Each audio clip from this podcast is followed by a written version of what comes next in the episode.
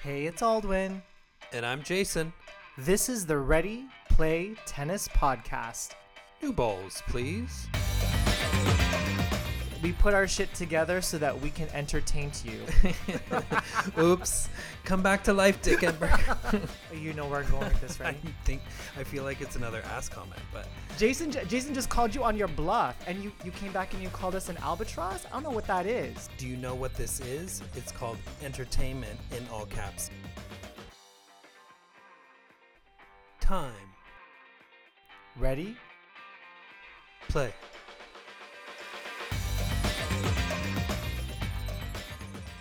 Welcome to the Ready Play Tennis Podcast. I'm Jason. And I'm Aldwin. It has been three whole weeks since we've actually done this, so let's see if we actually remember what We we're s- doing. We say that every single time that there's a pause. it was not really intended. It's just we recorded for like almost two hours with Jonathan and decided mm. to cut it into two episodes. And then two days before that, we hung out with Layla. We did. You know, when you made the suggestion to cut the Jonathan episode to two, I hesitated at first. And then upon reflection, I was like, who's going to listen to a two hour interview? Yeah. So it ended up working out. I mean, the two episodes that we got with Jonathan Scott, I thought were marvelous. I don't think that I've spoken with anyone uh, in terms of tennis that has had more quotables. Yeah, he's very good at that. I don't know why he doesn't have his own show. Yeah, I mean, we did remember we talked a little bit about him doing a little pod situation. Yeah, but we should stop talking to him about that and just have him as an exclusive guest on our show. He's gonna come back for the half year review. Yeah, I think we should get him to come back. You know, maybe maybe he's like the post Grand Slam guest or something like that. Right. I mean, we did meander a little bit into 90s and 2000s tennis. I mean, I think for the three of us, it's our favorite time. but um, he's, like I said before on the episode, he's just a wealth of tennis information. Yeah, he's a, he's definitely a good guest, and you know, exceeded expectations for sure. And uh, so did Layla, and uh, she was so nice to give me a little birthday shout out. Thank you for doing that, by the way. Okay, listen, I didn't really, all I did was ask. But guys, it was Jason's birthday this past week. Happy mm-hmm. birthday. Yeah, 43, just 20 titles away from, or 20, 20 spots away from Rafa's clay court title holding. He's got 63. I'm 43. Oh, gotcha. So basically, for every year that you were born, it's as if Rafa won one clay court tournament. Yeah, starting one and a all half. the one and a half, one and a half. How was it? How was your b day? Um, it was pretty uneventful. Wade uh, tore his calf the day before my birthday. And um, so we just ordered food and ordered in because, as you know, we're on our fourth or 10th lockdown. Fourth, tenth, fiftieth, lockdown, shutdown. Some things you can do. Basically, you just have to knock on a storefront and figure out whether they're open or not. You just don't know. Mm-hmm. Let's set the scene for people for just a second. Weather starts to get it nice in April here in Toronto. We we know there's probably going to be one or two more snowfalls like we had this week. But we know the courts are going to be open, those nets are going to get rolled up, and we're going to be able to play some tennis. So early in April, we were able to get out there. Um, patios were starting to open but we we knew it was all too good to be true and so so did dofo um, aka doug ford our premier and he locked that shit down about nine days ago when he, did. said no golf no tennis no basketball no playgrounds for kids locked it all I- down locked it all down. Jason and I managed to get a hit in at Howard Park in the West End before the official shutdown happened, which was great. Did, wasn't it good? I mean, like I, Jason and I went out. We played for about two hours. We played the five-five game, just hitting balls around. You know, feeling good, feeling fresh, feeling cute, and um, it really for me, I don't know what it was like for you, but even just being out there and hitting a ball for 2 hours, it is such a mood booster. Yeah, it was so nice because we hadn't played. I hadn't played since November, and God knows I was very sore after. Sames. yeah, I was in pain. Sames. And then, you know, the uh, announcement happened, and, you know, Jason promptly, as he is prone to do, shared that governmental information via our IG podcast saying, Sorry, guys, people in Toronto can't play tennis. Too bad, so sad. Um, I am going to uh, put myself in a very vulnerable position right now and s- and say that I have broken the rules. So you know what? He's not gonna mind. Okay. Anyway, whatever. Listen, my friend Ross and I we had planned to play tennis uh, the day after, and again because of the announcement, I messaged him. I was like, "Listen, it's not a good uh, decision for us to play." he messages me and tells me that he's at Trinity Bellwoods Park, which is a you know famous hangout here in downtown Toronto, and literally the public courts there are filled to the tits. like the people are playing quadruples, quintuples, any any court surface on those eight public courts was being occupied by a human being. So he says, "Listen, you know, I know that tennis is off the docket, but would you be opposed to would you be opposed to hitting?" I was like, "Let's play, girl." And you know, of course, the the people that would be in favor of playing, myself included, say the things of like, you know, eh, tennis is the most socially distant sport you could practice, and why would Doug Ford make this decision? And of course, you can see his reasons for doing it. I'm just gonna put it out there. We ended up playing anyway, but I mean, since then, it's been a no go.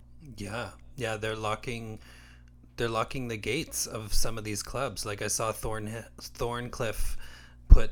They're like we're double locked, just in Yeah. case you're, you know, if if you want to climb the fence. But maybe they've even taken down the nets. So And really quickly, there's a news story out of Vaughan of a. I guess he's like a. Have you have you have you heard this? no, Some famous club pro or some guy that's really kind of popular in the tennis community in Vaughan was arrested for playing tennis. oh, I, kind of saw a little story about that. Yeah, Yeah, and I mean, there were no nets. There was literally, it looked like a string, a piece of string that was tied from one pole to the next. And it's just, it's getting very desperate.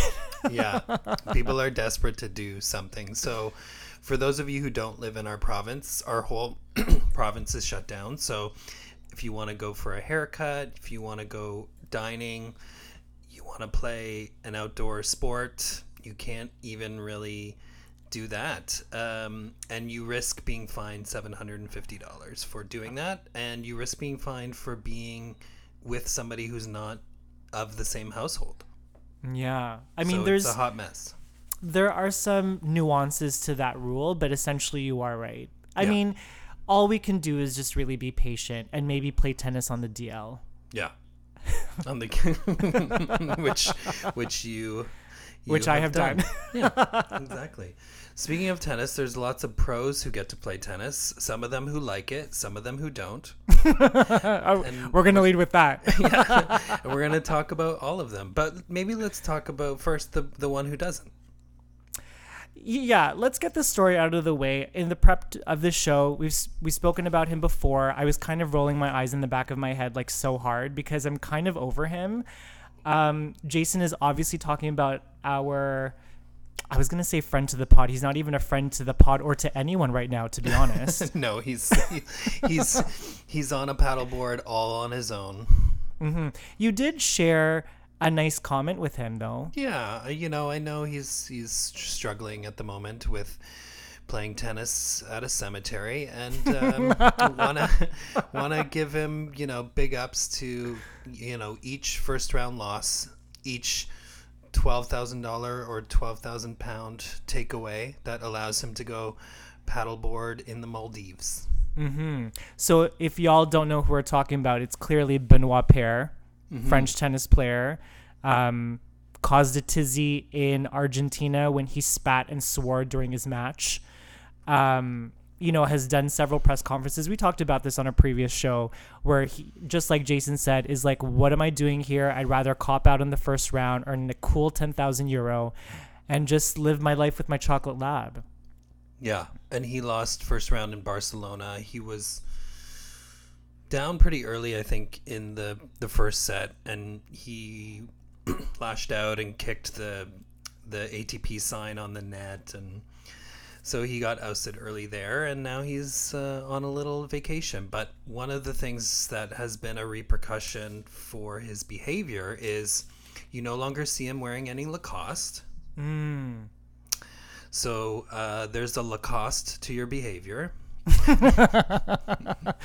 Did you write that one down? As a gra- no, but uh, you know, I'm not always as quick as Jonathan, but I'm working on it. and uh, and then the French Tennis Federation said you doth not play for your country, even if you are ranked higher than some of the other players. And I think he is still among the top French players, right? Fourth ranked French man, and surprisingly, when I read this stat, I was shocked to my core. 35 or 36 in the world. Yeah.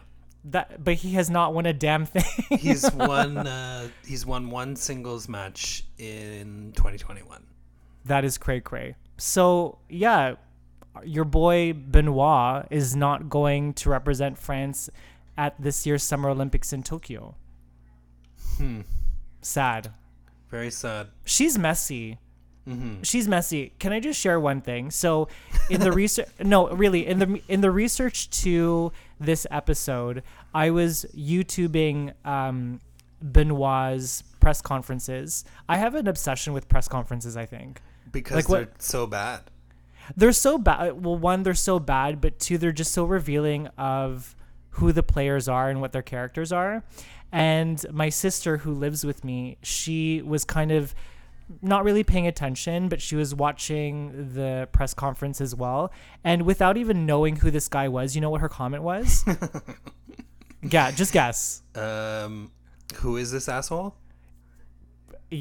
Yeah spot like pretty much spot on she's like who's this arrogant prick and i'm like and i was so curious obviously right and i was like what makes you say that he's an arrogant prick and she's like his body language just tells me that he doesn't want to be there it was his first round loss in monte carlo. He was kind of you know sitting in that chair but kind of like pushed back as if like every the whole world was owed to him. And she's like he is he's got some real arrogance going on. And i'm like "See, i guess you know you can't fake that. The guy really just doesn't want to be on the tour. Yeah, I mean, Take- he, he's made that clear. Doesn't care. doesn't care now i'm getting angry at him i am i i told jason before i go through kind of waves of like having sympathy for him and then being angry with him now i'm angry with him like i'm over you I wonder if Patrick Mouratoglou will invite him to UTS. no You don't think so? no, I don't think so.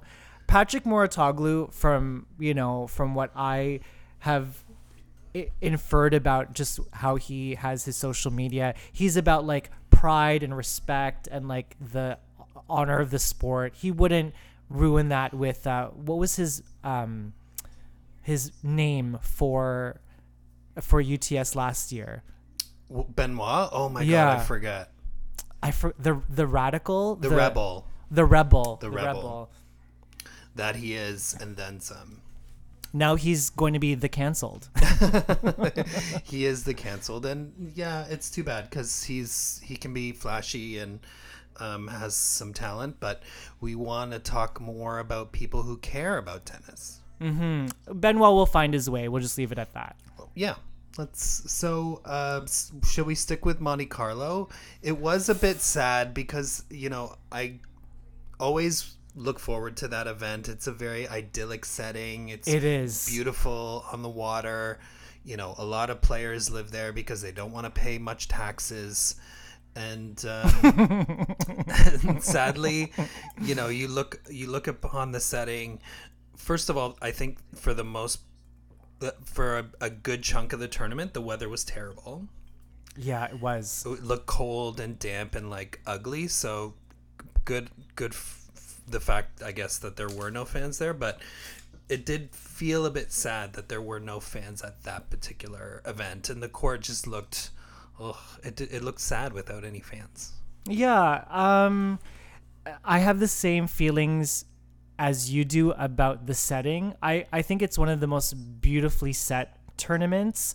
Um, I wa- I obviously had to watch it because my boyfriend was playing there, and I mean, for those of you that have been living under a rock eh, for over the past few weeks, you have to know that my boyfriend had his breakthrough and won the whole damn thing, be- beating uh, Ruby Red in the final. Um, from the matchups that I watched, I really didn't think that the tennis was all that exciting. There were really no matches that went the maybe there were matches that went the distance. I just didn't find the tennis that was uh, that exciting. The only match that I um, thought was really kind of interesting to see was the Sinner Joko match, and of course we posted that on our IG. But that also really fell flat. Yeah, there weren't any real standout matches. You know, I was interested in, you know, how um, FAA was going to do in his first match with Toni as his Yeah. coach. And he just seemed to be um, overheating his forehand. So he would just miss long, and that was consistent in his match against Garin but yeah, I don't I don't think there was any real uh, standout matches, and the matches that you would have looked forward to, they didn't amount to being uh, much of anything to watch. Sadly, even the final. Yeah, I mean, I when I um was giving Stefanos a massage after his win, I was, you know, he was saying, you know, babe, this is this win means so much to me. I've won a Masters. Um, aren't you proud? And I was like, you know, I'm really proud of you, but to be honest with you, your draw was kind of easy.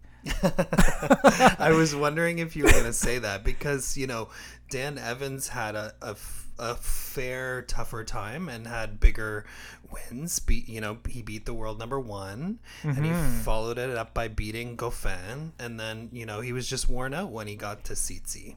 Yeah, I said, you know, I, I love you and I want to make this relationship work, but relationships only work if you're being really honest. And, you know, you won that, but you really didn't beat the best players. So sorry about it, hun. I mean that's why you're winning seventy percent less prize money. But, you know, okay, all joking aside, regardless of what draw Tsitsi has, I just take it back to one of Jonathan's really famous, really famous quotable quotes from our show. You know, winning a tournament tournament is just about winning the match ahead of you, the ma- the matchup of the day. And whether you're facing a Joko or you're facing like a Davidovich Fokina in the quarterfinals, you still got to get past that guy. And like, look at Karatsev, who we're going to talk about in a second. You might have not thought about anything about him in January, but now all of a sudden he's this, you know, whoever he plays, it's a marquee match because he's just stepped his game up so so much. Mm-hmm. Yeah, his game is awesome. But yeah, Tsitsi won his first Masters title, which is awesome. And you know, one of the things that I was thinking about as he was, you know, moving through the draw, and some of these other players were moving through the draw, and we ended up with those interesting semis with um, what's his name from Norway, Ruud. Ruud. And, Ruud. uh, That's and- rude. Ruud and Rublev and Evans and Tsitsi Mm. Um, was this was his first. I don't know what I'm where I was going with that. we're, we're, I lost my train of thought. the the semis, the semis, new blood is the N- new blood. No, I don't know where I lost my train of thought. Sorry, people. I see. This is one of those moments where three That's weeks. okay. Yeah. That's okay. I was gonna just interject and say that Casper Ruud really set a blaze on the GLTA Players Lounge.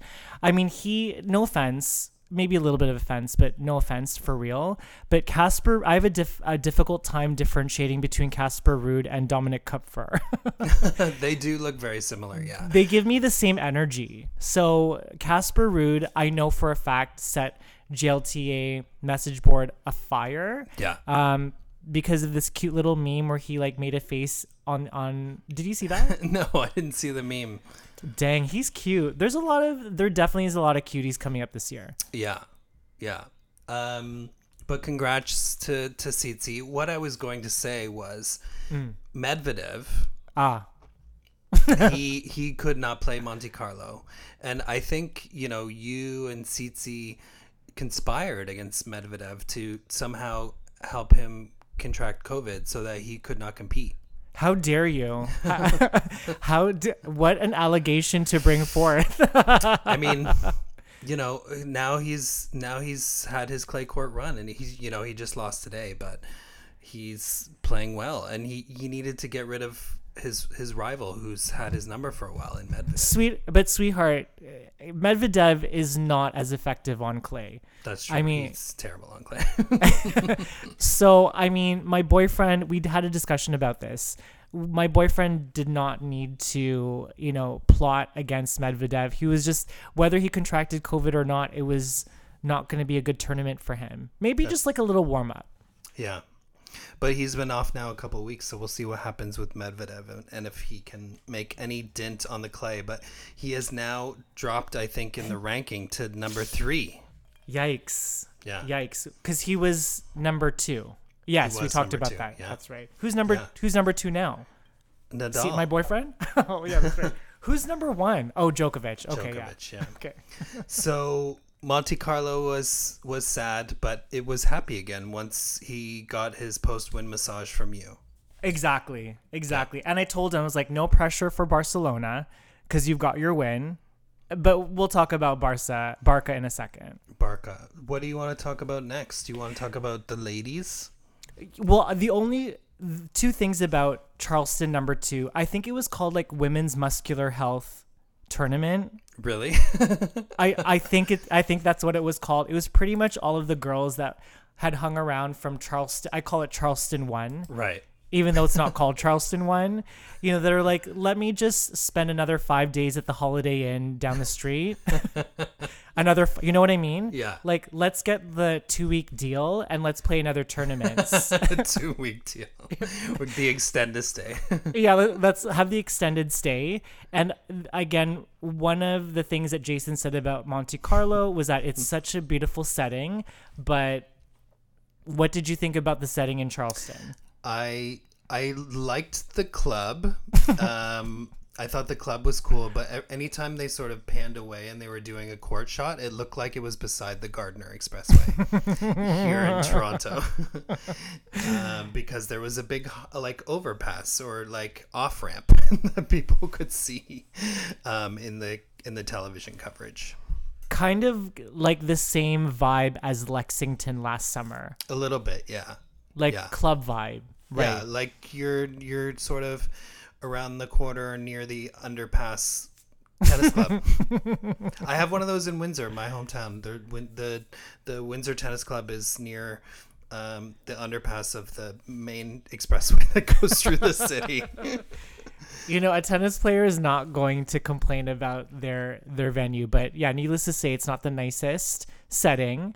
But what is nice, I tried to do one of your segues. Do it. I just did it. okay, anyway, so one of the even though even though the venue, I'll give it to you again. Even though the venue wasn't nice, you know what you know what was nice? The the the person the woman who won. Astra Sharma won her first WTA tournament. She beat um, Ons Jabeur, who again has been playing so well for She's the past tough, couple. yeah. She's a tough. She's a tough gal. Um, but what I found, yeah, I mean, yeah, not to like belittle the tournament or anything, but whoever's in charge of trophies really needs to be fired. Right. that's that's the trophy that looks like um like a a crock pot that you would boil, not a crock pot, but like a pot that you would um, simmer, you know, some meat and some vegetables in a nice sauce. Why it it looked like there was like a two dollar sale at Bed Bath and Beyond. or what's give me another like home furnishing store like Kohl's, Rona, Value Village. Value Village. And the the tournament director on the Sunday morning was like, "F, we don't have a trophy," and was like, "You it asked one of the interns, you need to go get a trophy." So they literally drove down the expressway that you talked about, got off at you know at at an exit, and picked up this. It was horrible. Contact the most mediocre clay pottery person and get them to make a trophy. Is that is no? But honestly, is that too difficult? What is up with the trophies this year? I don't know. It's the MUSC Health Women's Open. Mus and I assume Musk was like muscular, Yeah, muscular maybe. health. Maybe. Okay, I'm I'm assuming that's a sponsor, muscular health. Yeah. Girl, come on, let's step it. Let's step it up with a trophy. First, it's like a dead wombat. Then it's remember. Yes. Then it was like a charcuterie board. now it's like a like a crock pot. Why is it all cooking related? Uh, well, it's all related to these ad hoc events. Right. They don't These- have us like this seminal trophy that has been around for eons, like the Barcelona trophy, which is, you know, beautiful. It is. You're right. You're right. I mean, there's history there. Okay, so I'm gonna But like, give. come on, you can go into a catalog and get a seventy-five dollar trophy that looks nicer than that. Yeah, I mean, I, I mean, I don't know what more to say, but congrats, congrats, congrats to Astra Sharma for her first WTA tournament. I watched this girl last year um, in a warm up event to the Australian Open, and I thought she was very talented. She is very talented, so I'm glad to see her win. And a small um, sidebar to the first Charleston event, they were do they were doing some uh, charity thing where they were having the players post match hit a ball at a tar- at a target against the clubhouse. I was like, what is going on here? um, but it was money I think that was going to charity, which is always nice as Yes. works in the charitable sector. Yeah, absolutely. Should we go to the ladies who were um, then moved to Germany? For you mean for this week's results? Yeah. Can we talk about Istanbul? Okay, sure. Istanbul was also this week. Istanbul was also this week. Um, I watched 0.0 of it. So Okay, the only reason why I was following Istanbul so intently is because Sorana Cirstea, uh, Romanian tennis player, you know, famous for us here Torontonians because she made an amazing run at the Rogers Cup in 2013, I believe, and lost to Serena. She got decimated by Serena two in love. But Cirstea has been having difficulties with her game, and finally, she has won her second WTA Tour title, and she didn't just beat you know, a nobody in the final. She beat Elise Mertens, you know, mm-hmm. who again Jonathan Scott in our previous episode was saying that she really stepped her game up. So Cirstea looked large and in charge. And large, not her body, but just like, you know, her bravado on the court because she kept on fist pumping. And um, really happy for her. So I am so happy for her. Another really quick note about the trophy her trophy was a giant green tennis ball. Go ahead, Google. I'm going to have to look that up. I mean, if you have three seconds, Google it right now. It is an embarrassment. Like, mm. why would you give her a giant green tennis ball and with like a, a metal a metal kind of outline around it with the BNP Paribas? What are you doing, guys? Come on now. Like you're already cutting prize money. At least you could spend a little bit more money on trophies, sweetie. D- Are you looking at it right now? No, I'm going to have to look I wa- I have to look at it. I didn't see it. Yeah. It's just so embarrassing.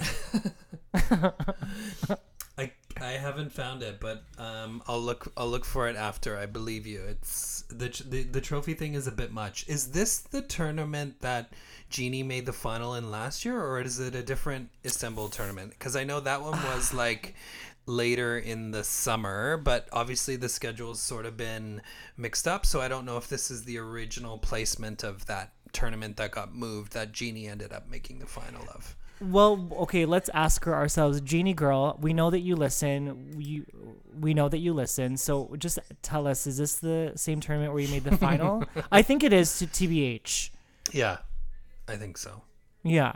So yay, happy for Sorana. I love her, and so I'm happy that she has her second title. Yeah, that's cool. Good for her. And beating Elise Mertens, who is a tough opponent in any event, and was one of the top, you know, winners uh, of matches in 2020. So Yeah, no, I mean when I saw that final matchup, I'm like, oh, she's not gonna win, but she proved her medal and she won six one seven six. And I think that was the overwhelming consensus when you polled our listeners that it was going to be Elise who's going to win.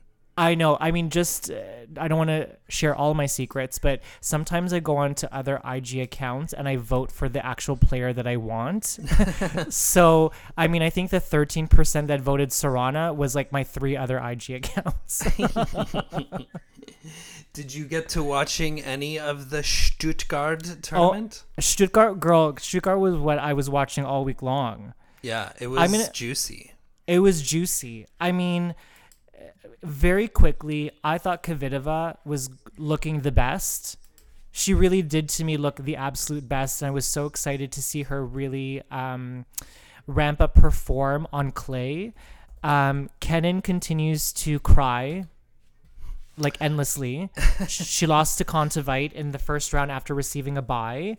Um, Halep, your girl. I just I just automatically assume that Halep is your girl.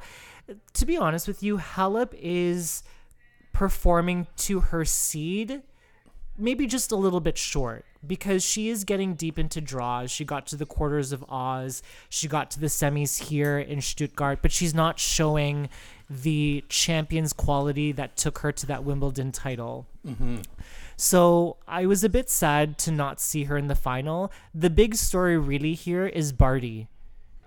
Yeah. That gr- that bitch won Miami and now she won Stuttgart as if she listened to our podcast with me forgetting that she was the number one player and being like, why is she the number one player? And she's like, I'm gonna prove that bitch Aldwin wrong, and I'm gonna win two titles back to back on different surfaces. Gotcha. well, she didn't win back to back because she lost in Charleston one. Oh, okay, fair, fair, fair. But yeah, yeah, she is. She's tough, man. She uh, wasn't playing well in the first set in the final, but then she won nine straight games, and she, you know, the tears went from Kenin to Sabalenka. She started crying on the court with, you know, just the variety and you know the mm. the heavy forehand and the slice and the getting all the balls back.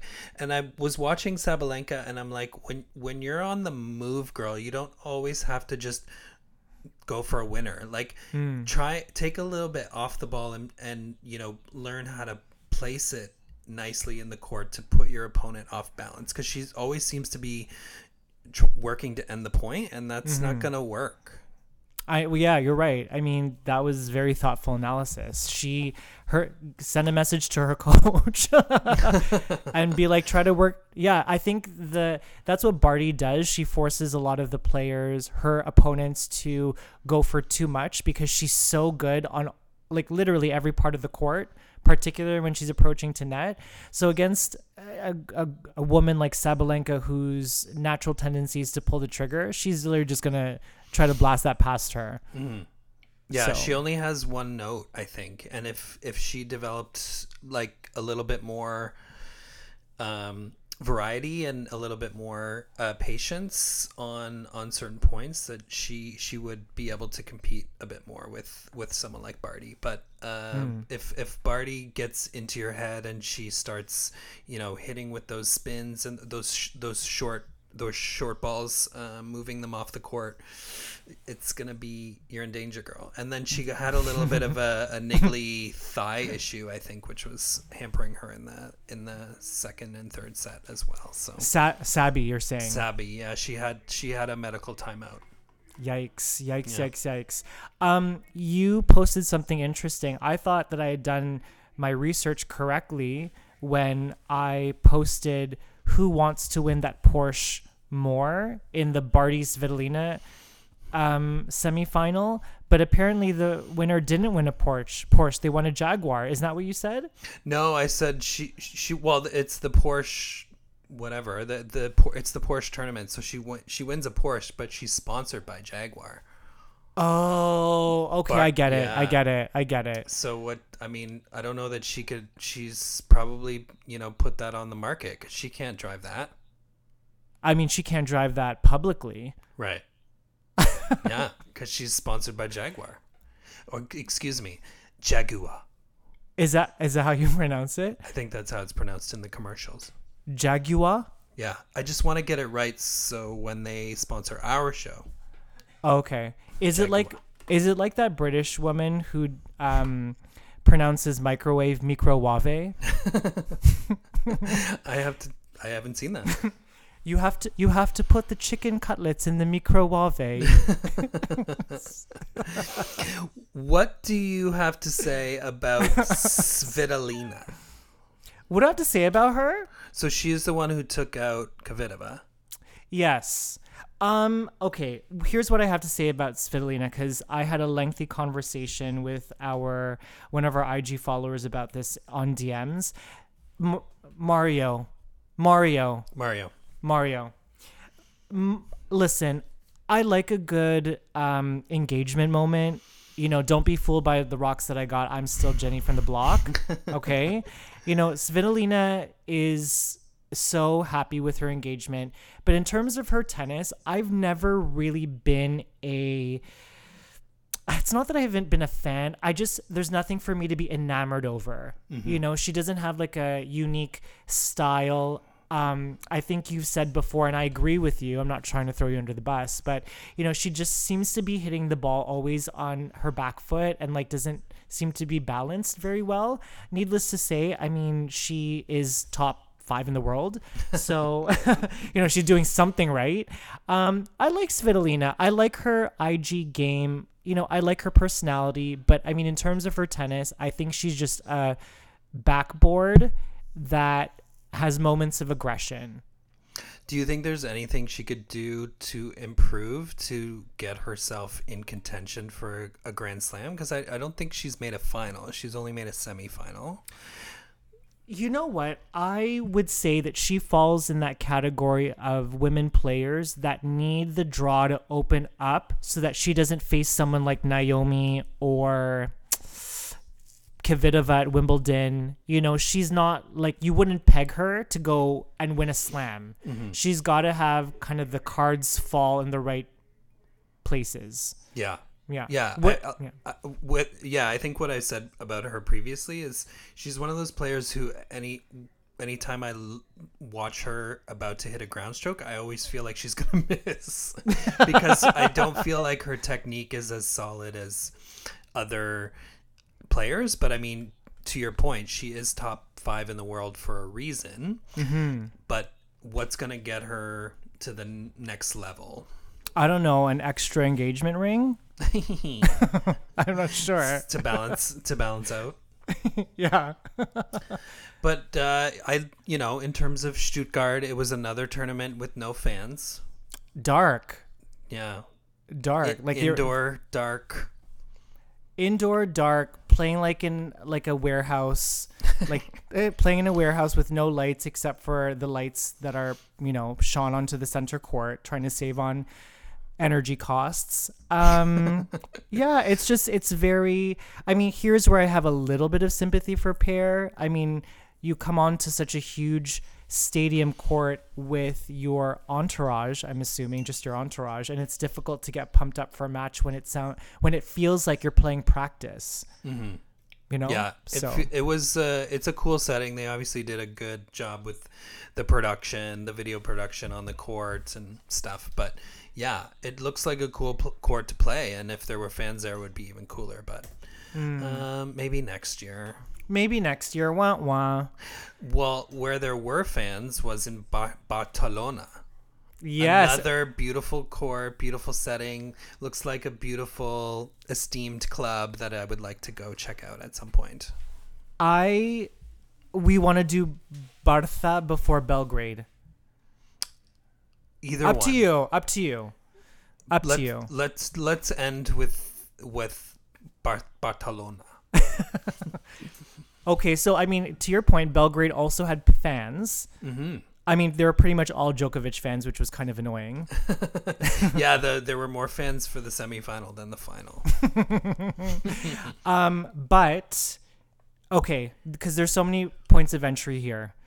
Karatsev versus Djoko, I think, is a clear thing that we have to discuss. Mm-hmm. Did you a did you watch it? B were you fully dilated after watching all that mask dom power? so, admittedly, Serbia was not a tournament that was really on my radar. Like I knew it was happening, but more of the top players were in Barcelona. So I wasn't really paying too much attention uh, to the draw or who was there. Like I knew Berrettini was there, and I knew Djok- Djokovic was there. I didn't know Karatsev was was there. Um, when I tuned in was after I started seeing the the IG stories, and I learned from your story that uh, you posted that Karatsev had beaten Djokovic. uh, so that's when I went back, and you know somebody else on the GLTA message board said the match was amazing. So I decided to go back back and and watch, and uh, it was very competitive. Djokovic started off a little slow and he looked like he was having trouble with the movement on the clay and just looked a little bit irritated. After the first set, um, he complained, I think, about there being too much clay on the court, which I- Yes. I, had never heard about before. He's like, there's a lot more clay than there should be around the lines. Can you fix? He said to the umpire, "Can you fix that or something?" But uh, it was a really um, great match. Probably one of the matches of the year so far. Um, it was the longest match up until today. um, so uh, I love. I just love Karatsev's game. I love how he moves on the clay. He moves really well, and I think that's part and parcel to all the work that he did in the challengers when the tour started up last year when he was 200 and whatever in the world and now he's 27 Amazing. so yeah, it's uh, kudos to him for the win and for staying in the match and you know competing with someone like Djokovic who got the crowd involved at certain points, um, but was able to stave off 23 break points. Incredible. Yeah. Um, okay, I'm gonna be honest, and I'm gonna first of all echo everything that you said in terms of the um, the merits of Aslan's tennis game. But I'm just gonna get a bit superficial for a second. Um, Aslan is real snackish. and I didn't necessarily see it in Australia, TBH, but you know, again, taking it back to our, you know, fan discussions with our friends on IG, Aslan gives me like male dom top dom top power energy and it just makes me just tingle all over um what was i going to say he he just makes me like there's something wrong about him but it's just so right like when you posted that video of him changing his shirt on ig he just gives me uh, a, a feeling he gives me he gives me an energy that i just he gives me big dick energy See, I found him attractive before, and I know you were like, "Really?" Yeah. You actually questioned my i did my taste. He's sort of got that Eastern European vibe, obviously being Russian, but he he kind of looks Turkish in a way. And I've been to Turkey, so guys there are very good looking. And then you know when you see his legs on the court, that's an obvious turn on. yeah jeez he's yeah i'm i'm about that Yeah, Uh, Karat, Karat's calves. Karat's Cavs, but Karat's Cavs fell short in the final. Yeah, that is a match that I didn't watch because that was happening at the same time as the other final. Um, okay, well, Berrettini, the other cutie with the booty, defeated our boy Aslan 6 1 3 6 7 6. I admittedly did not watch the match either. Um, one of our friends on IG said that it was the matchup between the thick legs versus stick legs. and I was confused. I was confused for a second. I'm like, who would be the thick legs? And then, of course, that's Aslan. And yeah, Berrettini is like buff on top, but like Yeah, stick legs. He's like six six or something like that. Jesus. Yeah.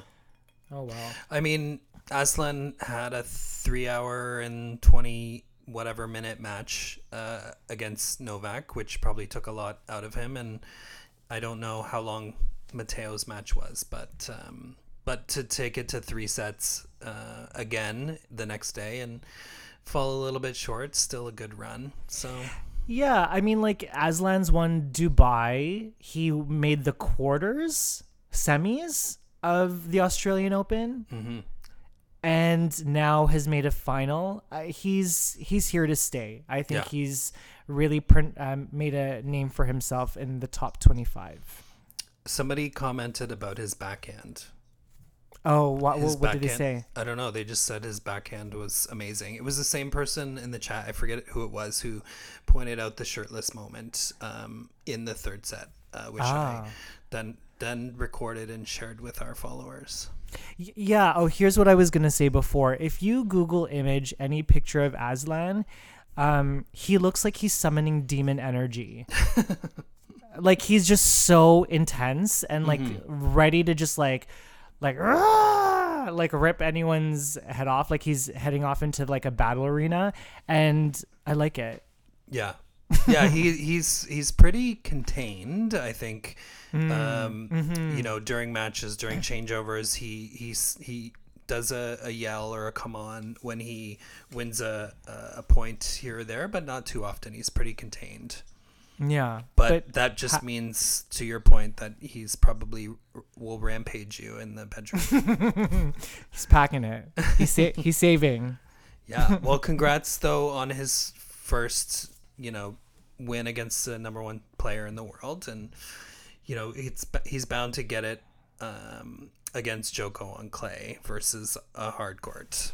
So, which you know he lost to him at, at the Aussie Open. So, Yeah. And now we can finally talk about our ultimate I mean of the four, the quality of the finals and the players were really excellent, but Nadal versus Tsitsi is just like marquee to the nth degree. Yeah, I th- I actually thought Tsitsi was going to win the first set. Uh, he was up um, three one, and it, he had chances to go to four one, couldn't convert, so got to three two. He got to four two. He had chances again to get to five two, couldn't convert. Um, and then he lost the next four games. So he lost the first set six four when he should have won it. Um, Yeah. So that was a bit uh, surprising. And Nadal had match points in that second set, and he couldn't convert. So I was like, "Oh my god, this match is gonna go forever," and it did. Yeah, he my boyfriend saves one match point, four or five in the second set with like a drop a drop volley at the net. And then the third set, he looks like he's kind of back in control. And just when you think, just when you think someone outside the, um, what are we calling them again? The top three? The big the big three. three. When anyone outside of the big three has control of the match against someone in the big three, you can never count any of the big three out. And so of course, you know, what is Bar what is Nadal saying in his head? You know, counting the times that he's won the Barcelona tournament, like what, eleven times? Eleven. Like he doesn't want to say down one three in the third set. You know what? Let me just give this to him. no, Like no. why why why do you need twelve? Well, you, as your boyfriend pointed out at the end of the match, um, he's the biggest fighter and competitor, and doesn't want to lose.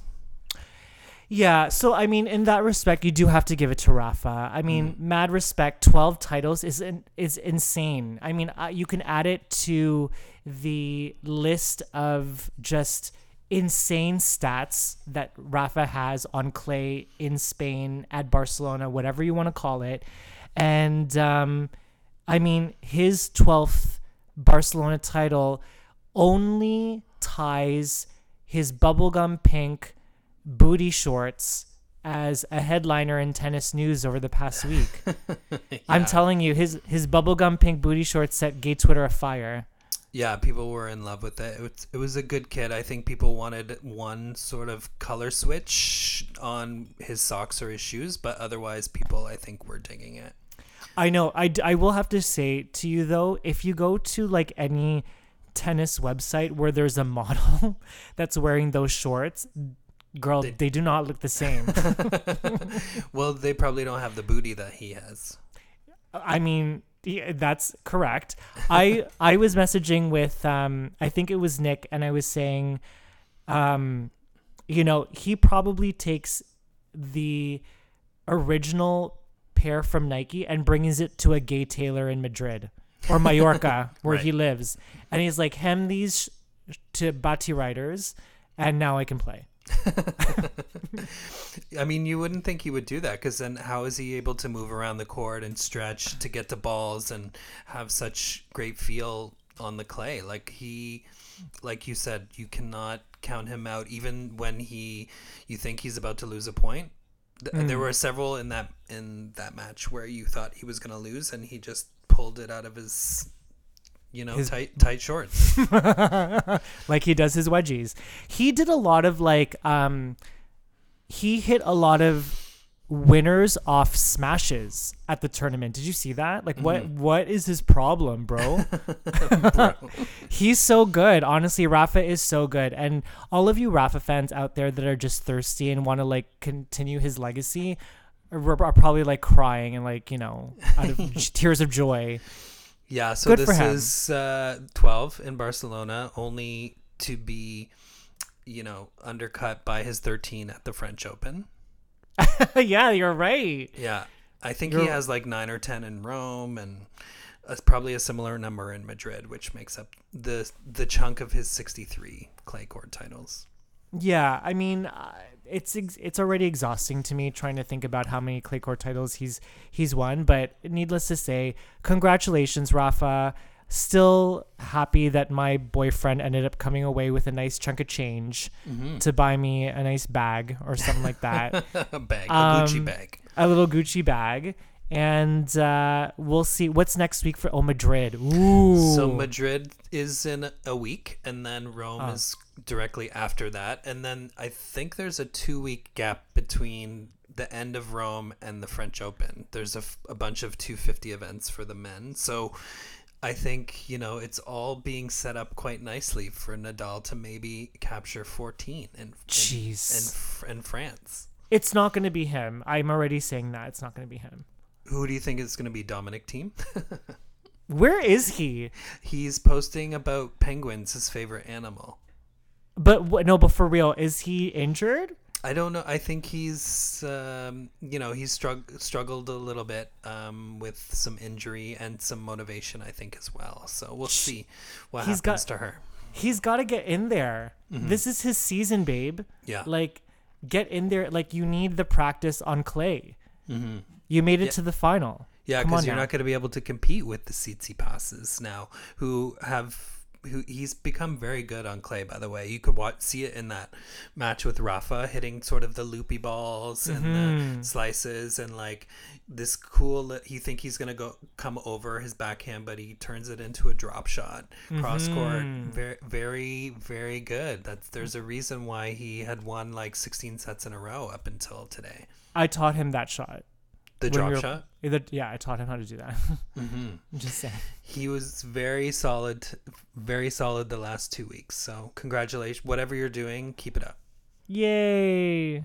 No, I mean you. Whatever you're Oh, doing me. for him, keep it up. I can't share that on the air. yeah, Um, you know who's not going to be playing Madrid for the women? yeah, I do. But I'll let you share it. Okay, breaking news. Bianca Andreescu, our Canadian champ, finalist in Miami, rolled her ankle, did something wonky with her ankle, lost to Ash Barty. Um, posted on IG a couple of weeks ago that she was in Madrid. She was having a good time practicing on the clay, happy to be here. Posted a you know IG story with some sparklers and a cake, and thank you to this restaurant owner for taking care of them, like just living her life. A Tested little bit ne- too much. a little too much. tested negative twice before her flight to Madrid, but then tested positive upon her arrival. So she is says she's feeling great. She posted this via Twitter, and unfor- but unfortunately, she will have to sit out at Madrid. She won't be participating. That sucks. So, so she just posted that today. She posted it today. So today is April 25th. Mm-hmm. So that means if she quarantines and she recovers, she could potentially play in Rome.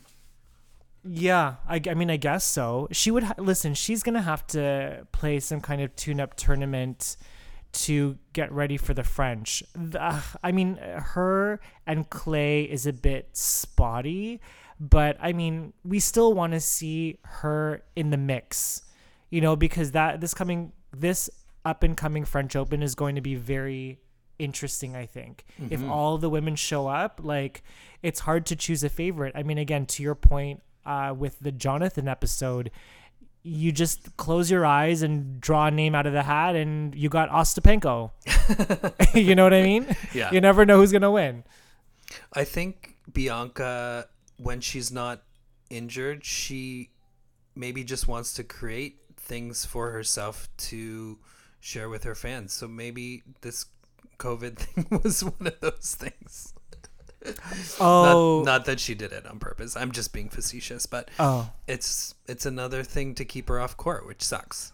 Okay, well, listen, Bianca. Since you're gonna be in quarantine, come on our show, girl. Yeah, come on our show, girl. We've had two the two other Canadian girls. Come on. Uh, speaking of Canadian girls, we should give a shout out to our team Canada who killed it in the Billie Jean King Cup. Hmm. And you know what? I don't. I I didn't know about Layla that we didn't manage to draw out of her. She has so many amazing ball skills. She can juggle. She can like you know manipulate that tennis ball as if it were a soccer ball. I mean, I guess that's something that comes with having good hand-eye coordination or whatnot, or foot-eye coordination, whatever. But she's quite talented. Like the WTA posted a cute little video of her juggling a couple of things. Balls, balls. Maybe it's her Ecuadorian roots following soccer, Gotcha. all of that stuff. But yeah. Cool. Okay. I think we we covered a lot today. I was nervous that it was going to take us literally like five days to cover all of the exciting tennis, but I think we m- mentioned all of the important matchups. Um, yeah, exciting. It is exciting. We're in the clay court swing. The as you called it, the what'd you call it before? The ochre clay. Oh yeah, It's beautiful. yes. We're into that. We're into that season now. and Madrid. I love the Madrid tournament. And I love the Rome tournament. I love that that's that outer court that looks like the Colosseum. It's so cool. with the the statues of da- like the faux statues of David. Yeah. And we're all getting used to seeing fans in the stands wearing all their masks. That Barcelona, they were like cutely one one person apart from everybody. Yeah. So yeah, I mean, I'm really excited for this clay court situation. It should be good. It should be good. So we'll. I don't, I don't know what we're going to talk about next week, but we'll see what we'll talk about next week when next week gets here. Oh, but hold on, wait. Madrid for the women is not, Madrid is happening women and men the same week. Mm-hmm. Okay. Yeah. So it starts like the end of next week. Okay. All right. Well, Yeah. maybe Benoit Paire will get into some other kind of circumstance and we can talk about him. Yeah. Hopefully he's safe on that paddleboard. I know in the Maldives. Yeah. Cool. Well, you know, someone's got to be there because we can't go anywhere. We'll just play. Um, I was gonna say I'm just gonna play tennis against a wall. Against the wall or like in the middle of the street. I'm to play in the middle of University Avenue. There you go. I'm to put a net in between the the boulevard.